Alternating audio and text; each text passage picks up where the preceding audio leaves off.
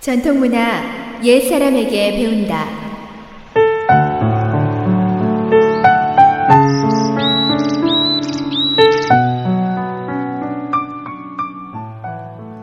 에스오에이치 청취자 여러분, 안녕하십니까?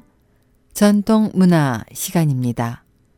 오늘 이 시간에는 황금으로 운명을 바꾼 동자에 대한 이야기 전해드릴까 합니다.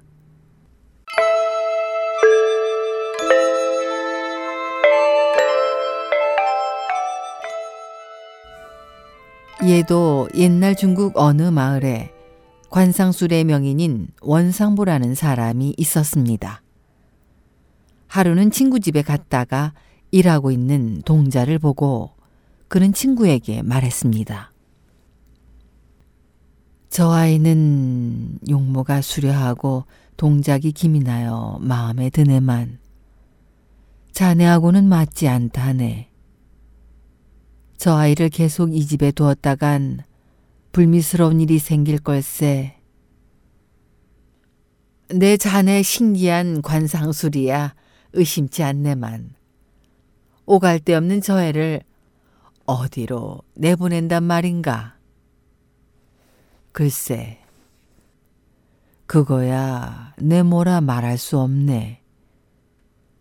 그러나 다시 한번 말하지만 저 애가 이 집에 해를 끼칠 것만은 분명하네. 원상보의 말을 들은 친구는 마음이 내키지 않았으나 다른 방도가 없어 동자를 내쫓고 말았습니다.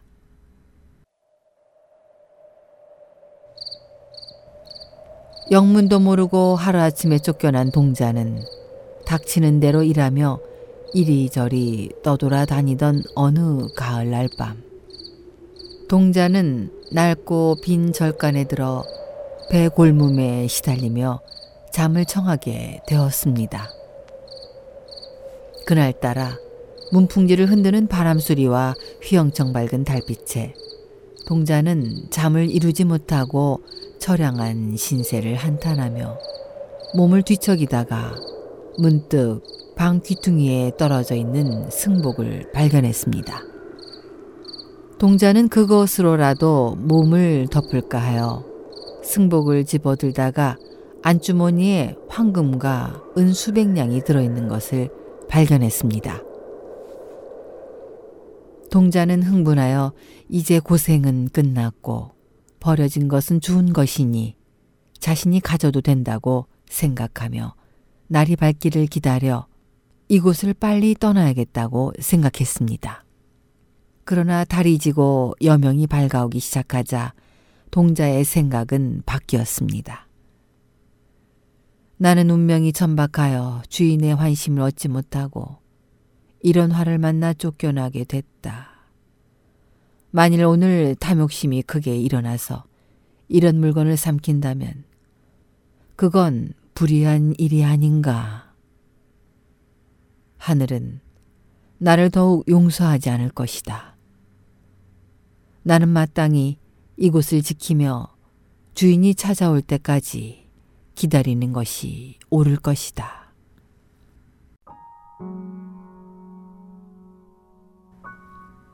날이 밝아 해가 중천을 지나 서편 하늘에 걸려있을 때까지도 동자는 배고픔을 참으며 그 방을 지키고 있었습니다. 땅거미가 안개처럼 내릴 무렵 방 밖에서 누군가 소란스럽게 왔다 갔다 하는 소리가 들리더니 이내 여인의 곡소리가 들려왔습니다. 동자가 연유를 묻자 여인은 울면서 사연을 이야기했습니다. 우리 남편은 군졸인데 사고로 감옥에 잡혀 들어갔습니다. 마땅히 죽어야 할 죄를 지었는데 지휘관이 풀려나게 할 방법은 있으나 거금이 든다고 합니다. 저는 즉시 가산을 정리하고 곳곳에서 돈을 빌려 지휘관이 제시한 금액을 맞추어 찢어진 승복 안에 싸매어 줄곧 휴대하고 다녔는데 어디서 잃어버렸는지 잘 모르겠습니다.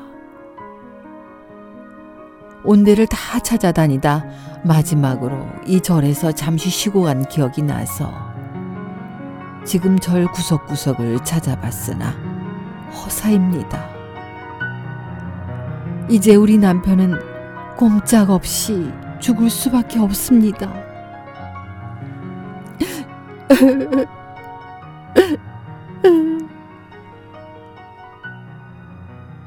동자는 그 금액을 묻고 자신이 보관하고 있는 금은과 금액이 맞자 승복을 가져다 부인에게 돌려주었습니다. 살해를 하려는 부인에게 동자는 제가 살해금을 받으면 부인은 금액을 맞추기 위해 또 어디선가 돈을 빌려야 하지 않습니까? 빨리 가지고 가서 남편을 구하세요. 라고 하며 거절했습니다.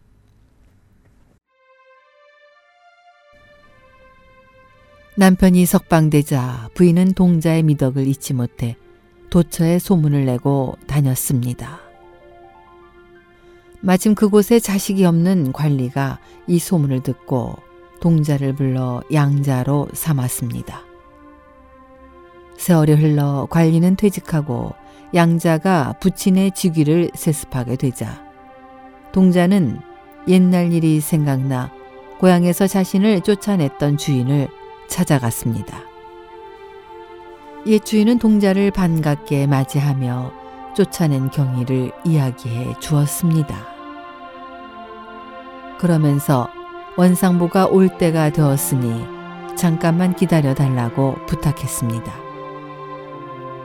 원상보가 도착하자 동자는 허름한 하얀옷을 입고 찻잔을 받쳐들고 원상보 앞으로 갔습니다. 원상보는 놀라 일어나며 말했습니다. 아, 이, 이 사람은 원래 이 집에서 일하던 아이가 아니요. 그는 이 집을 떠났는데 지금 어째서 다시 이곳에 나타났소. 이곳저곳 떠돌다 갈 곳이 없어 다시 우리 집을 찾아왔다길래 내 받아주었소. 옛 주인은 시치미를 떼고 말했습니다. 허허, 나를 나를 놀리지 마시오.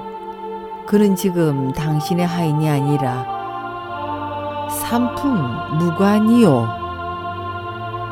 용모가 지난 날과 완전히 다릅니다. 음, 아무래도 하늘이 감동할 만한 일을 해서 관상이 바뀐 것 같소이다만.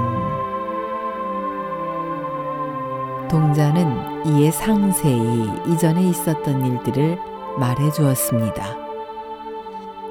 그러자 옛 주인은 중심으로 원상보의 관상술이 신기의 경지에 이르렀음을 찬탄했습니다.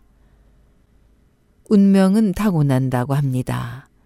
그러나 사람으로서 행하기 어려운 선행을 능히 행하면 하늘도 그에 맞는 다른 운명을 점지해 주는 것은 아닐런지요.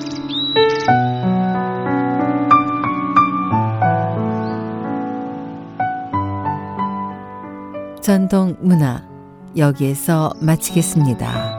다음 이 시간까지 안녕히 계십시오.